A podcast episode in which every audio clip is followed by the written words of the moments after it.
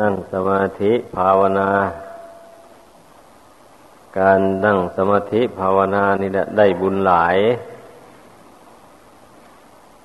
เพราะการทำใจให้สงบอันนี้นับว่ามีผลมีอานิสงส์มากเพราะฉะนั้นอย่าพากันเกียจคร้านเราไม่ได้ลงทุนแม้แต่บาทเดียวเอาร่างกายนี้เป็นทุนนั่งสมาธิลงไปเอาความสงบใจนั่นเป็นกำไร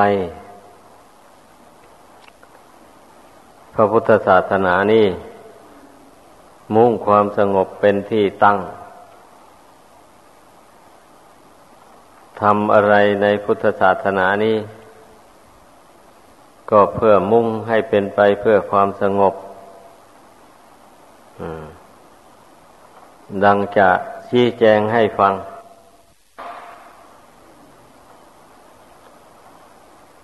การบริจาคทานมันก็เพื่อสงบระงับจิตนี่จากความโลภความหวงแหนต่างๆถ้าบุคคลมีความโลภความหวงแหนอยู่ในใจแล้วใจนั้นสงบลงไม่ได้เลยเพราะว่าความอยากมันไม่มีเวลาพอมันพอไม่เป็นถ้าปล่อยให้มันอยากไปแล้วมันก็อยากเรื่อยไปไม่มีการยุติลงได้ผู้ที่จะยุติความอยากลงได้เพราะมาทำสมาธิภาวนาสะกดจิตดวงนี้ให้มันเข้าถึงความสงบให้มันหยุดคิดหยุดอยากได้อะไรต่ออะไรลงไปมีทางเดียวเท่านี้ทางที่จะระงับความโลภความตณีความหวงแหนต่างๆลงไปได้การรักษาศีลให้บริสุทธิ์อันนี้ก็เพื่อให้จิตใจนี่สงบจากเวรจากภัยต่างๆหรือว่าสงบจากบาปอกุศล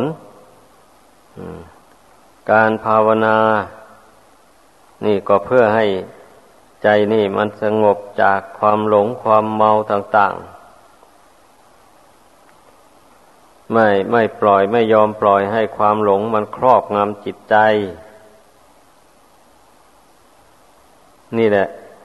การปฏิบัติในพุทธศาสนานี่มุ่งเพื่อความสงบระงับจากกิเลสตัณหาต่างๆดังกล่าวมานี่แต่ความสงบอย่างว่านี่มันจะมีได้ก็โดยอาศัยความภาคเพียรพยายามของพุทธศาสนิกชนทั้งหลายผู้นับถือพระพุทธศาสนานี้ก็พึ่งพากันภาคเพียรพยายามไปอย่าถอยหลังถึงอย่างไรบุคคลผู้ที่จะพ้นทุกข์ได้ก็ต้องมาปฏิบัติตามคำสอนของพระพุทธเจ้านี่แหละถ้าใครไม่ปฏิบัติตามแล้วก็พ้นทุกข์ไปไม่ได้จริงๆเพราะว่าความโรคความตณีต่างๆพวกนี้มันไม่มีอะไรที่จะมาชำระมันได้นอกจากทานการให้การบริจาคเท่านั้นหรือว่าความถือสันตุถีตามมีตามได้นี่แหละจิตใจปฏิบัติตามธรรมคำสอนของพระพุทธเจ้าอย่างนี้หมายความว่าเราแสวงหาทรัพย์สมบัติต่างๆให้เต็มความสามารถของเราแล้วอย่างนี้ได้มาเท่าไหร่เราก็ยินดีบริโภคใช้สอยอยู่เท่านั้น แม้คนอื่นจะมีมากกว่าก็ไม่คิดอิจฉาริษยาเขาไม่คิดอยากได้ของเขาโดยมานึกว่าเขาทำบุญกุศลมาแต่ชาติก่อนมากบุญนั่นแหละมาอำนวยผลให้เขาร่ำรวยให้เขาเจริญด้วยโภคะสมบัติต่างๆไอ้เรานั้นแต่ชาติก่อนคงจะทำบุญมาน้อยมาเกิดมาในชาตินี้จึงไม่ร่ำรวยเหมือนอย่างคนที่เขาร่ำรวยมากๆนั้นเอาละถ้าอย่างนั้นต่อนี้ไปเราจะพยายามทำบุญกุศลให้มากขึ้นไปโดยลำดับถ้าเผื่อว่าได้ท่องเที่ยวเกิดตายอยู่ในวัฏสงสารนี้ก็ให้ได้รับความสุขความเจริญทั้งสองอย่างคือให้เจริญด้วยทรัพย์สมบัติภายนอกให้เจริญด้วยทรัพย์ภายในคือสติปัญญาความรู้ความฉลาดสามารถละกิเลสบาปธรรมต่างๆให้น้อยเบาบางไปจากดวงจิตนี้ให้ได้เราตั้งใจลงไว้อย่างนี้แล้วบำเพ็ญบุญกุศลไปบุญกุศลนี่ก็จะอำนวยผลให้ตามเจตนารมณ์ที่เราต้องการเราบำเพ็ญบุญกุศลไม่ใช่เพื่ออย่างอื่นเพื่อละกิเลสตัณหาเท่านั้นเราแสวงหาทรัพย์สินเงินทองก็ไม่ใช่เพื่อไปอวดอ้างใครเพื่อไปแข่งกับใครแสวงหาเงินทองเข้าของก็เพื่อให้เป็นประโยชน์ตนและประโยชน์ผู้อื่นประโยชน์ตนก็ได้แก่เอามาบำรุงอัตภาพร่างกายนี่แหละเพราะร่างกายนี่มันเป็นอยู่ด้วยปัจจัยสี่มีอาหารเป็นต้นมียุกยาเป็นที่สุดจึงค่อยเป็นอยู่ไปได้ร่างกายนี่ถ้าขาดปัจจัยทั้งสี่นี้แล้วก็เป็นอยู่ไปไม่ได้จริงๆเช่นอาหารอย่างนี้ก็จำเป็นต่อชีวิตจริงๆร่างกายนี้ถ้าไม่มีอาหารหล่อเลี้ยงแล้วก็อยู่ไม่ได้ผ้านุ่งผ้าห่มก็เป็นของจำเป็นเราจะไปอยู่อย่างสัตว์เดรัจฉานนั่นไม่ได้เลยเพราะร่างกายมันละเอียดมันหยาบต่างกันสัตว์เดรัจฉานนั้นร่างกายมันหยาบมันจึงสู้กับภัยธรรมชาติต่างๆมีเย็นร้อนเป็นต้นได้ส่วนร่างกายมนุษย์เรานี่บุญกรรมตกแต่งให้ละเอียดกว่าสัตว์เดรัจฉานนั่นสำหรับที่เป็นภาชนะทองรองรับเอาบุญเอากุศลเอามรรคผลธรรมวิเศษได้ส่วนสัตว์เดรัจฉานนั้นไม่มีสิทธิ์ที่จะได้บรรลุมรรคผลธรรมวิเศษในคำสอนของพระพุทธเจ้าได้เลยดังนั้นอัตภาพร่างกายอันนี้ถึงแม้ว่ามันไม่เที่ยงมันเป็นทุกข์มันไม่ใช่เราไม่ใช่ของเราก็จริงอยู่แต่เราก็ได้อาศัยมันสั่งสมบุญกุศลมาในวัฏสงสารนี้สำหรับผู้ที่ไม่ประมาทนะผู้ที่จะมาสั่งสมบุญกุศลในโลกนี้มันต้องได้อัตภาพร่างกายเป็นมนุษย์นี้ถ้าเป็นอย่างอื่นแล้วสั่งสมบุญกุศลไม่ได้พระโพธิสัตว์ทั้งหลายผู้สร้างบารมีปรารถนาเป็นพระพุทธเจ้าก็ได้มาถือเอากำเนิดมันเป็นมนุษย์นี่แหละชาติแล้วก็ชาติเล่ามาสร้างบารมี10ประการให้บริบูรณ์ขึ้นในพระคันธสันดานได้มาตรัสรู้เป็นพระพุทธเจ้าก็ได้มาเกิดเป็นมนุษย์นี้ มีขันธ์ห้าครบถ้วนบริบูรณ์นี่เพราะฉะนั้นให้พากันเห็นความสำคัญของอัตภาพร่างกายหรือว่าขันธ์ห้านี่ไม่ใช่ว่าเราได้มาง่ายๆนะเราต้องทำความดีต่างๆมาแต่ชาติก่อนนู่นฝึกกายฝึกวาจาให้เป็นผู้สำรวมด้วยดีไม่ไปเบียดเบียนบุคคลอื่นและสัตว์อื่นให้ล้มให้ตายหรือให้เป็นทุกข์เดือดร้อนต่างๆหมู่นี้สัตว์เดรัจฉานแม้ตัวเล็กๆน้อยๆเราก็ให้อภัยมันไปไม่ทำให้มันล้มมันตายเว้นเสียแต่มองไม่เห็นเนี่ยเมื่อได้ฝึกกายแล้วก็ฝึกวาจาให้เรียบร้อยอย่าไปเจตนาที่จะพูดเท็จพูดเรื่องไม่จริงต่างๆให้คนหลงเข้าใจผิดในคำพูดของตนไปเมื่อภายหลังเขารู้ว่าเราพูดเท็จกับเขาเขาก็เสียใจเขาก็เป็นทุกข์บางคนก็พยาบาทซ้ำเป็นไรหาทางตอบแทนแก้แค้นนี่แหละเพราะว่าทุกคนนั้นไม่ชอบความไม่จริงนี่ไม่มีใครชอบเลยชอบแต่ความจริงดังนั้นนะไม่ควรที่จะเอาวาจาอันไม่จริงนะไปให้คนอื่นเขาเมื่อเราก็ไม่ชอบเหมือนกันนะเมื่อเราไม่ชอบอย่างนี้ล่ะจะเอาไปให้คนอื่นเขาก็ไม่ชอบเหมือนกับเรานี่แหละเขาไม่เอาแล้วความเรื่องไม่จริงอย่าไปเที่ยวพูดส่อเสียดยุยงให้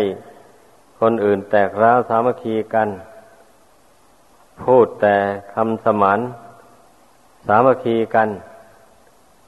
เช่นอย่างญาติพี่น้องทะเลาะวิวาทกันเราเป็นคนกลางไกลเกลี่ยไม่เข้าข้างกับใครพยายามหาเหตุผลมาชักโน้มน้าวจิตใจของญาติพี่น้องให้ปรองดองสามัคคีกันหรือมิตรสหายเพื่อนบ้านก็เหมือนกันเนี่ยเราต้องหาหนทางช่วยเหลือกันให้รักษาความสามัคคีไว้ให้ได้แล้วก็ไม่ควรที่จะพูดคำหยาบโลนต่างๆซึ่งเป็นคำที่แสลงใจของผู้ได้ยินได้ฟังแล้วก็ไม่ควรพูดเพ้อเจ้อเลวไหลไม่ควรพูดมากเกินขอบเขตเพราะคนเรานี่ถ้าพูดไปมากๆแล้วมันก็มีทางโกหกได้อยู่เหมือนกันนะมันเป็นงั้นเพราะฉะนั้นนะโบราณท่านจึงกล่าวไว้ว่าถึงพูดดีเป็นศีรษะมีคนรักรสถ้อยอร่อยจิตถ้าพูดชั่วตัวก็ตายทำลายมิตรจะชอบผิดในมนุษย์เพราะพูดจาวาจาของคนเรานี่สำคัญท่านนักปราชญ์ท่านจึงยกให้วาจานี่เป็นเอกเลขนั่นเป็นโทหนังสือเป็นตรีนี่ความสำคัญของวาจานี่มีมากทีเดียวเพราะฉะนั้นทุกคนต้องรักษาวาจานี้ไว้ให้ดีเราพยายามหัดพูดไปตามคำสอนของพระพุทธเจ้าหัดเป็นคนพูดจริงหัดเป็นคนพูดประสานสามัคคีกับเพื่อนฝูงให้เป็น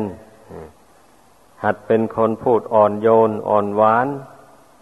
ให้ได้หัดเป็นคนพูดพอประมาณแล้วพูดมีเหตุมีผลไม่ควรพูดเล่นพูดเลาะและเลวไหลไม่มีประโยชน์อะไรถ้าหากว่าเราฝึกวาจานี้ให้ดีแล้วบุญกุศลมันก็เกิดทางวาจานี้ได้เหมือนกันเพราะวาจากับใจมันเนื่องกัน ใจเป็นอย่างไรมันก็บัญชาวาจาให้พูดออกมาอย่างนั้นถ้าใจมันรู้ธรรมเห็นธรรมอย่างว่ามานี่มันก็บัญชาให้วาจาพูดดีพูดงามให้สำเร็จเป็นประโยชน์ตนและผู้อื่นได้เพราะฉะนั้นจึงว่าการพูดดีนี่เป็นบุญเป็นกุศลนะในเวกุศลกรรมบท10นั่น การทำดีก็เหมือนกันเป็นบุญเป็นกุศลในการที่บุคคลจะมาทำจิตให้สงบระงับลงได้นี่มันก็ต้องชำระสะสางกายวาจานี่ให้มันสะอาดปราศจากอกุศลธรรมต่างๆก่อนเพราะว่ากายวาจาก็มีจิตเป็นใหญ่เป็นประธานการแสดงออกทางกายทางวาจาดีงามก็ดีหรือไม่ดีไม่งามก็ดีมันก็ส่อเข้าไปถึงดวงจิตนู่นเมื่อจิตตั้งมั่นอยู่ในศีลในธรรมอาการกายวาจาก็เรียบร้อยดีถ้าจิตไม่ตั้งมั่นอยู่ในศีลในธรรมอาการกายวาจาก็ไม่เรียบร้อยมักจะเกะกะระรานผู้อื่นก่อความไม่สงบในสังคมอะไรหมดนี่มันล้วนตั้งแต่มาจากดวงจิตทั้งนั้นเลยถ้าจิตไม่ดีแล้วกายวาจาก็ไม่ดีดังนั้นแหละเมื่อบุคคลมาฝึกกายวาจาให้เรียบร้อยเข้าไปแล้วใจมันก็เรียบร้อยไปตามกันใจมันก็อ่อนโยนนิ่มนวลมีเมตตากรุณาอยู่ในใจมันจึงสามารถฝึกกายวาจาให้เรียบร้อยได้เนี่ยเมื่อมีคุณธรรมดังกล่าวนี้แล้วการเจริญสมาธิภาวนามันก็ทำใจให้สงบได้ง่ายหมายความว่าเมื่อชำระบาปอกุศลออกจากกายวาจาได้แล้วอย่างนี้นะมันก็เท่ากับว่าชำระบาปออกจากใจนั่นแหละเพราะว่าใจเป็นใหญ่เป็นประธานของกายวาจาดังกล่าวแล้วเมื่อบาปอกุศลระงับไปจากจิตนี้แล้วจิตนี้ก็เบิกบานผ่องแผ้วเมื่อเราน้อมลงสู่ความสงบมันก็สงบได้ดีไม่ฟุ้งซ่านเลื่อนลอยไปทางอื่นขึ้นชื่อว่าบุคคลผู้มีบุญมีกุศลอยู่ในใจแล้วย่อมเป็นคนใจดีใจเย็นไม่ใช่เป็นคนใจร้อนแล้วก็มีจิตไม่ฟุ้งซ่านคนบุญนะคนใจบุญนะดังนั้นแหละก็จึงสามารถโน้มจิตลงสู่สมาธิภาวนาได้ง่ายนี่ขอให้เข้าใจการภาวนาสมาธินี่มันจะเป็นไปได้นั้นมันต้องอาศัยศีลโน้นสนับสนุนนะมันเป็นอย่างนั้นถ้าหากว่าไม่ต้องอาศัยศีลสนับสนุนแล้วใช้ทุกคนก็ภาวนาเป็นกันหมดแหละแม้ว่าคนทำบาปทำกรรมอะไรมาอย่างนี้ก็มาภาวนาเป็นเหมือนกันอย่างนี้นะมันก็ได้เหมือนกันหมดแหละแต่นี้คนที่ไม่รักษาศีลแล้วจะมาภาวนาไม่ได้เลยเพราะว่ามันบาปอกุศลมันรบกวนจิตใจให้ดิ้นรนเดือดร้อนฟุ้งซ่านไปเรื่อยๆไปมันจึงสงบไม่ได้เมื่อฟังทั้งหลายมาเข้าใจหรือมาเห็นอานิสงส์แห่งความสงบดังกล่าวมานั้นแล้วหวังว่าคงจะมีความยินดีพอใจต่อความสงบเป็นอย่างยิ่งเมื่อผู้ใดมีความพอใจต่อความสงบ ดังกล่าวมานั้นแล้วได้ชื่อว่าดำเนินตามทางมัชฌิมาปฏิปทาคือข้อปฏิบัติสายกลางไม่ยิ่งเกินไปแล้วก็ไม่หย่อนเกินไปพอดีพอดีก็พอที่จะสามารถทำจิตใจให้เป็นกลางลงได้การทำจิตให้เป็นกลางนี่แหละนับว่าเป็นหนทางไปสู่มรรคผลธรรมวิเศษได้เหมือนอย่างที่ในโพชฌงค์เจ็ดนั่นนะตั้งแต่สติสัมโพชฌงค์ไปจนถึงอุเบกขาสัมโพชฌงค์สุดท้ายพระองค์เจ้าก็ตรัสว่าเป็นธรรมเครื่องตรัสรู้มรรคผลธรรมวิเศษดังนั้นการทำจิตให้เป็นอุเบกขาพร้อมด้วยญาณความรู้ความเห็นแจ้งในสรรพสังขารทั้งหลายเห็นว่าเป็นอนิจจังทุกขังอนัตตาอย่างนี้นี่จึงชื่อว่าเป็นเหตุให้ได้บรรลุมรรคผลธรรมวิเศษหลุดพ้นจากกิเลสตัณหาไปได้โดยแท้จริงเพราะฉะนั้นจึงสมควรที่พุทธศาสนิกชนทั้งหลายควรจะใช้อัตภาพร่างกายอันนี้บำเพ็ญบุญกุศลดังกล่าวมานั่นให้เกิดให้มีขึ้นในตนเพราะการได้อัตภาพร่างกายเป็นมนุษย์นี่นับว่าเป็นภาชนะทองสามารถที่จะรองรับเอาบุญเอากุศลเอามรรคผลธรรมวิเศษได้จริงๆถ้าไม่ได้ชาตินี้ก็จะไปได้ในชาติต่อไปถ้าเราไม่ทำก็จะไม่ได้เสียเลยชาติใดก็ไม่ได้นั่นแหละมนุษยธรรมธรรมของมนุษย์ก็ได้แก่ศีลห้าประการนี่แหละธรรมของมนุษย์หมายความว่ามนุษย์ผู้ยังสร้างบุญบารมียังไม่เต็มยังท่องเที่ยวอยู่ในวัฏสงสารนี่ก็ต้องเอาศีลห้านี่เป็นคู่กับชีวิตไปในสงสารผู้ใดได้ศีลห้านี่ติดตัวไปแล้วก็ไม่ลำบากเลยนั่นนะก็ดังในท้ายของศีลนั่นนะสีเลนะสุขติงยันติผู้มีศีลจักไปสู่สุคติโลกสวรรค์สีเลนะโภคสัมปทาผู้มีศีลจักสมบูรณ์ด้วยโภคสมบัติสีเลนะนิปุติงยันติผู้มีศีลจักเป็นผู้มีความสามารถบรรลุถึงซึ่งพระนิพพานได้ในวาระสุดท้ายลองพิจารณาดูอานุภาพแห่งศีลนี่นะสามารถทรงบุคคลให้ถึงซึ่งพระนิพพานได้โดยเหตุผลแล้วนะว่าเป็นความจริง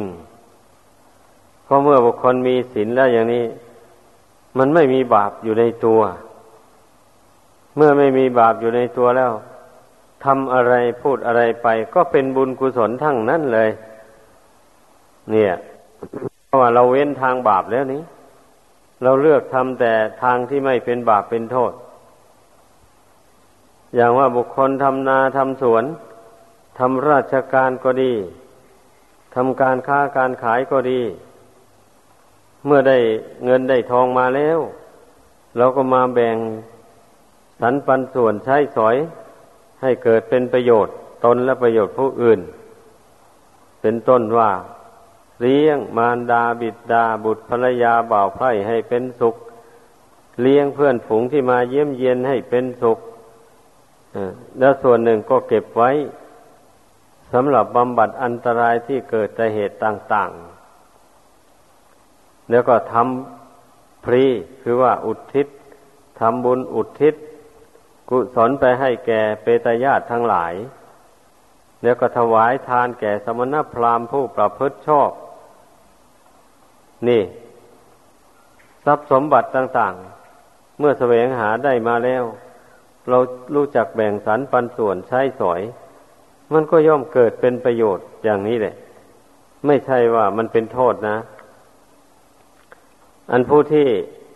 แสวงหาทรัพย์สมบัติได้มาแล้วมีแต่ห่วงแต่หวงมีแต่ตนีอย่างเดียวถ้าจะใช้จ่ายไป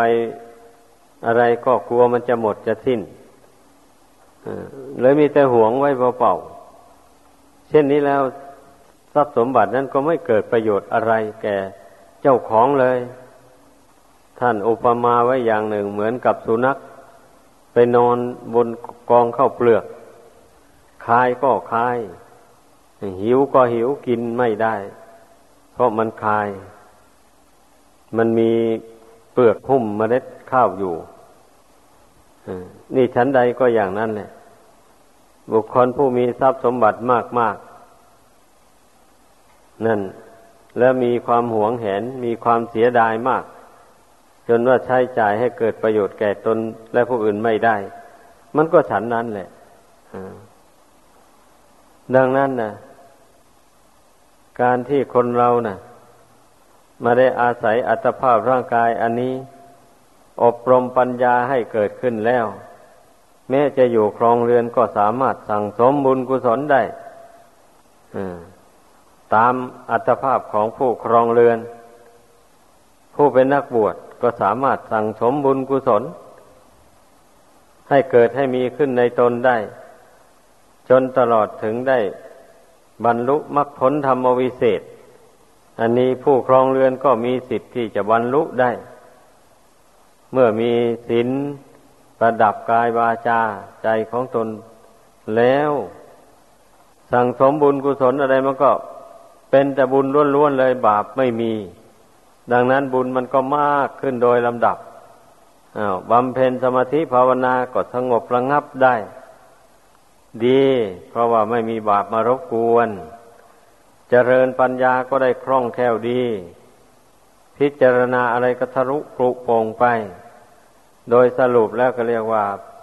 พิจารณาสังขารนามรูปนี่ก็เห็นเป็นอนิจจังทุกขังอนัตตาได้โดยแจ่มแจ้งพยายามปรงพยายามวางขันธ์ห้านี้ลงเลื้อยไปไม่ถือว่าเป็นของเรานี่เป็นหนทางพ้นทุกข์ภายในสงสารดังแสดงมา